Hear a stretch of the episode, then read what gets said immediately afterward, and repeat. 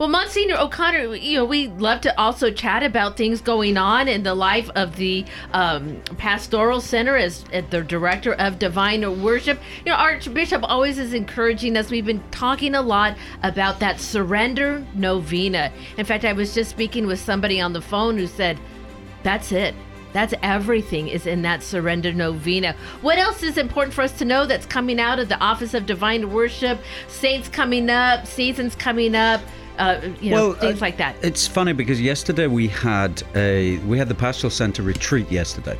So all the employees of the pastoral center went actually down to Christ the King. We used their facilities.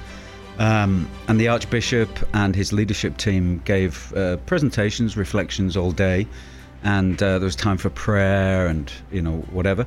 And actually, I gave a little talk, and one of my uh, one of my subjects was humility. Um, and we've just had printed up uh, the Litany of Humility, which was written by Cardinal Merry del Val back in like 1910. And it's sort of been popular because I, I, came across it as a seminarian, so 25 years ago.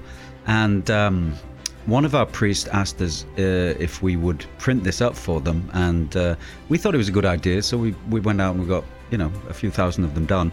And so uh, that's a new publication from the Archdiocese. And I think it's probably and it's like the Archbishop, again, it's something that uh, he's been praying for a long time, for many years.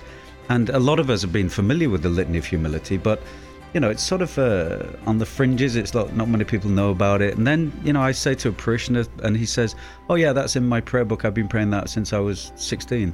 You know, so, you know, you come mm-hmm. across these things. So that's, that's something that we'll be uh, promoting.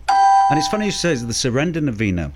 We just have to reprint that every, you know, month and we've had something like, I think it's about 55,000 copies of the Surrender Novena, which have gone out from the Office of Divine Worship. It's just absolutely all over the place. One of our priests just, you know, orders a thousand every six weeks or something. He can't stop giving them out to people. You know, it's, it's really, yeah, really very popular. So we're pleased with things like that. We're pleased that we can promote some of these uh, lesser known devotions, but they're becoming very popular. And here in the Archdiocese of Portland, as I say, the Surrender Novena everybody knows about the surrender reading now. And that was the Archbishop's thing. He, he started praying it a few years ago, and then he asked us if we could uh, print it up and promote it, and that's what we've been doing. And uh, yeah. Now, Sarah, if I'm not mistaken, we have the Surrender Novena on the Hail Mary Media app, and we have the humi- the the Litany of Humility also. Our Surrender Novena our own Monsignor O'Connor voiced that for mm. us. It is one of our very popular ones. You know, we do have a few like statistics that Sarah's able to pull down on the Hail Mary Media app. Of course, people want to pray with our Archbishop more than 5,500 times.